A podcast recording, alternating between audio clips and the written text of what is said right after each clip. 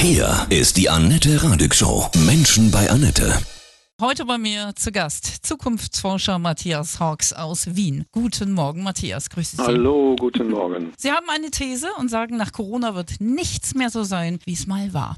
Warum? Weil diese Krise den Kurs unserer Zivilisation verändert und zwar in mehreren Ebenen und Dimensionen. Das ist eben ein bisschen anders als bei sowas wie der Finanzkrise, wo ja eigentlich im persönlichen Leben nicht viel passiert ist. Nicht? Also da mhm. sind ein paar Banken pleite gegangen und einige Leute haben auch Ersparnisse verloren. Aber das ist ja ein, ein, ein Event, den wir jetzt haben, der unser persönliches Leben massiv äh, beeinflusst. Ja, also wir werden gezwungen, in Anführungsstrichen, unser Verhalten zu verändern. Wir machen dabei völlig neue Erfahrungen und immer wenn Menschen neue Erfahrungen machen, dann verändern sich auch die inneren Sichtweisen, die Werte, die, die Arten und Weisen, wie wir auf die Welt schauen. Und dieser Human Change, also diese, diese menschliche Veränderung, die wird dazu führen, dass wir vieles, was wir in den letzten Jahren ja diskutiert hatten, wo wir aber auch nicht so richtig weiterkamen, denken wir an Global Warming, denken wir mhm. an die mhm. ökologische Frage, dass das einen, einen, einen Schub kriegt. Zukunftsforscher Matthias Hawks, wir sprechen gleich weiter.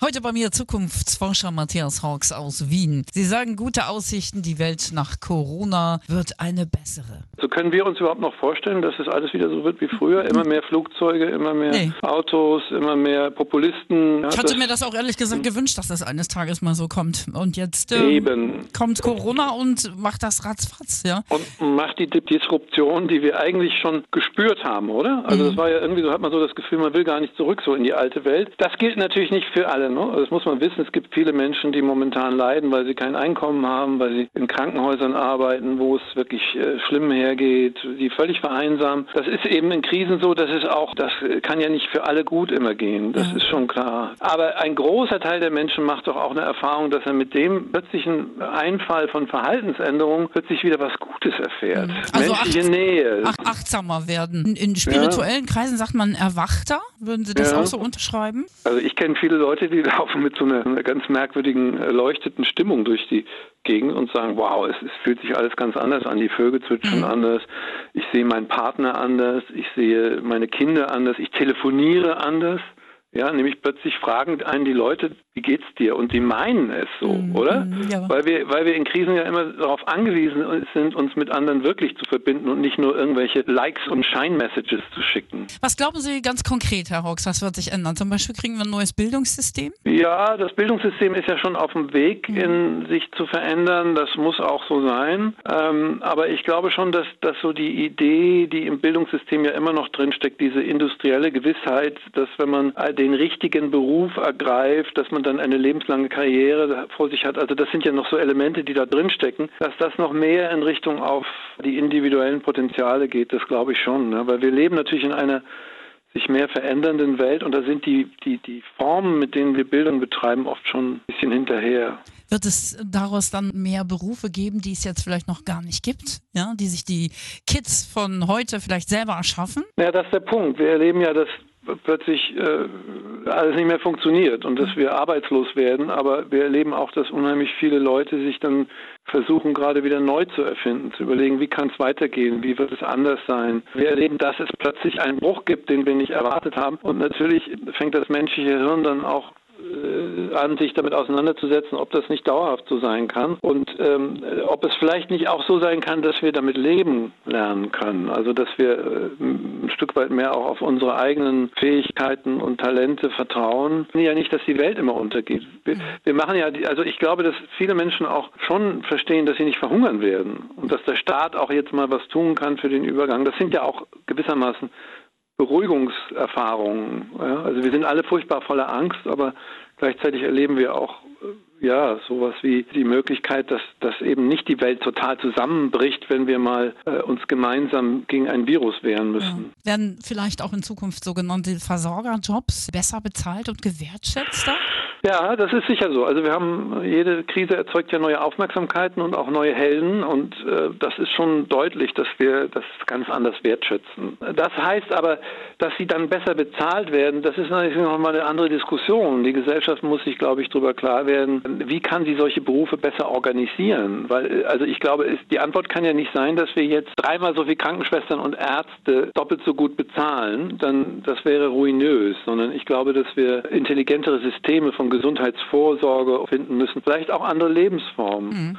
Ja, also wir sehen ja, dass zum Beispiel Menschen, die jetzt in Gemeinschaften leben, es gibt ja schon seit vielen Jahren so ein Phänomen Co-Living, wo Menschen intergenerativ zusammenleben, dass die sich viel leichter tun, mit der Krise umzugehen. Schwierig ist es ja immer, wenn die Menschen sich isolieren und wenn sie dann versorgt werden müssen, nur aus dem Professionellen heraus. Immer da, wo Gemeinschaften funktionieren, das machen wir, glaube ich, so momentan als Erfahrung, ist es leichter, Probleme zu lösen. Mhm. Was glauben Sie, kriegen wir so, so eine Art Währungsreform? Was passiert mit dem Ersparten? Da haben ja viele Menschen auch Angst. Ja, die Währungssysteme halten schon, glaube ich, ganz gut. Also wir machen, also im Prinzip ist das ja eine absurde Erfahrung.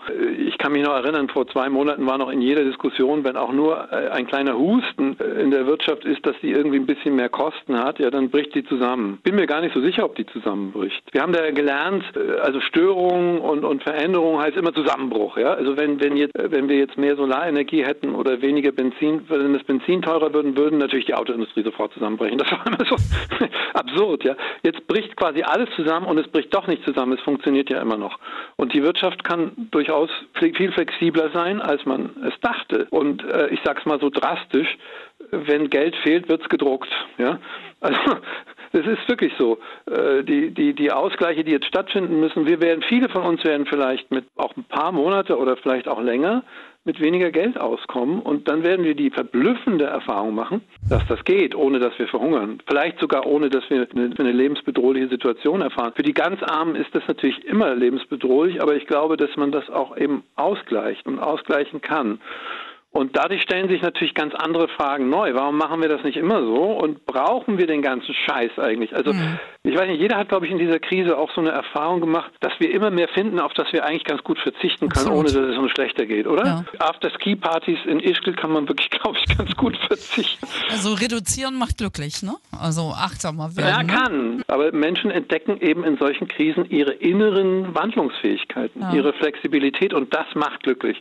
Also ich erlebe eben Menschen, die sagen, wow, ich kriege das irgendwie hin. Das ist ein anderer Alltag und ich arbeite von zu Hause aus und irgendwie geht das. Andere kriegen es nicht hin. Also wir müssen vorsichtig sein. Wir können das nicht so generalisieren. Worauf fußen Sie Ihre Thesen? Glauben Sie, dass der Virus da ist, damit wir im Rahmen der Evolution wachsen? Nein, das ist, das ist eine falsche Kausalität, sondern es ist einfach, einfach immer so, dass, dass eine bestimmte Art von Schocks und Veränderungen auch energetisierend wirken. Das ist auch ein evolutionäres Prinzip. Unsere Urvorfahren haben das dauernd gemacht. Der Grund, weshalb wir überhaupt existieren, ist, dass Menschen sich in Notsituationen zusammenschließen konnten zu Gemeinschaften, um gemeinsam zu handeln und dass sie in der Lage waren, auch die schwierigsten, also man kann sich ja nicht vorstellen, unter welchen Bedingungen unsere Vorfahren gelebt haben. Ja? Also dass wir, dass überhaupt Menschen den, den Zweiten Weltkrieg überleben konnten, das ist ja fast schon ein Wunder. Also wir sind schon eine sehr, sehr, sehr ähm, flexible Menschheit und auch als Personen eigentlich viel robuster und resilienter, als wir denken. Und das erleben wir jetzt, glaube ich.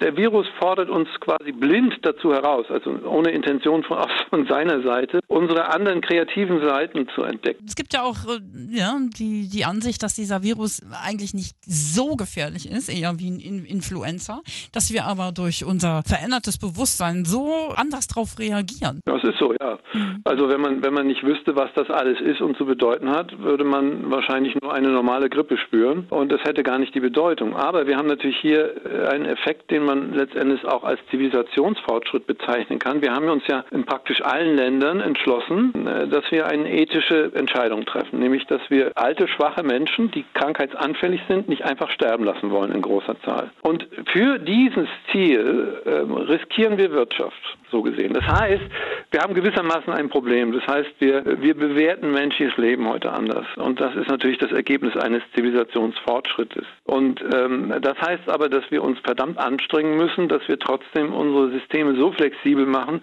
dass sie solche ethischen Entscheidungen aushalten. Und äh, das ist die, das große Rätsel, was uns jetzt vorgesetzt wird. Wie machen wir das? Ne? Also wie, wie, wie schätzen wir menschliches Leben höher ein als die wirtschaftlichen Grundlagen? Das ist natürlich eine unglaublich schwierige Arbeit. Mhm. Also wir sind als Menschheit auf diesem Planeten zur Kooperation und zum Lernen voneinander gezwungen. Glauben Sie, dass Herr Trump wiedergewählt wird? Das ist eine super schwierige Frage, weil ähm, es gibt natürlich einen Corona-Effekt auch in der anderen Richtung. Ähm, dass man sich um den Kriegsherrn schart. Ja? Und der hat sich ja nun wirklich oberdepperthaft verhalten. Er hat keine Ahnung von der Welt.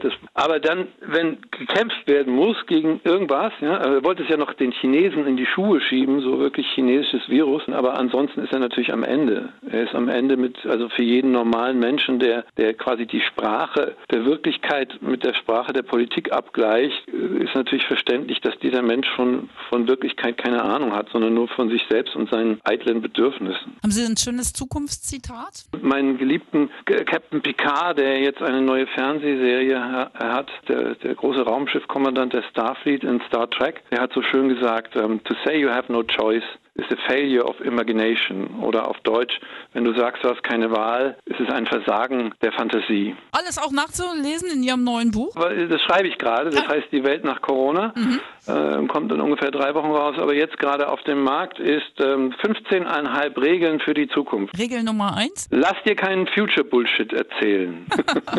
Gute Musik ist auch immer klasse in einer Krise. Ne? Was kann ich Ihnen auflegen? Ja, wir, gehen wir doch mal zurück in meine Hippie-Vergangenheit. Also ja. ich finde zum Beispiel jetzt This is the End wäre natürlich die eine Möglichkeit, ne? oh, ja. aber ich finde besser äh, von den Doors Riders on the Storm. Von Herzen alles Gute und vielen Dank für das Interview, Herr Hawks. Ja, danke für das etwas andere Gespräch. Danke. Tschüss.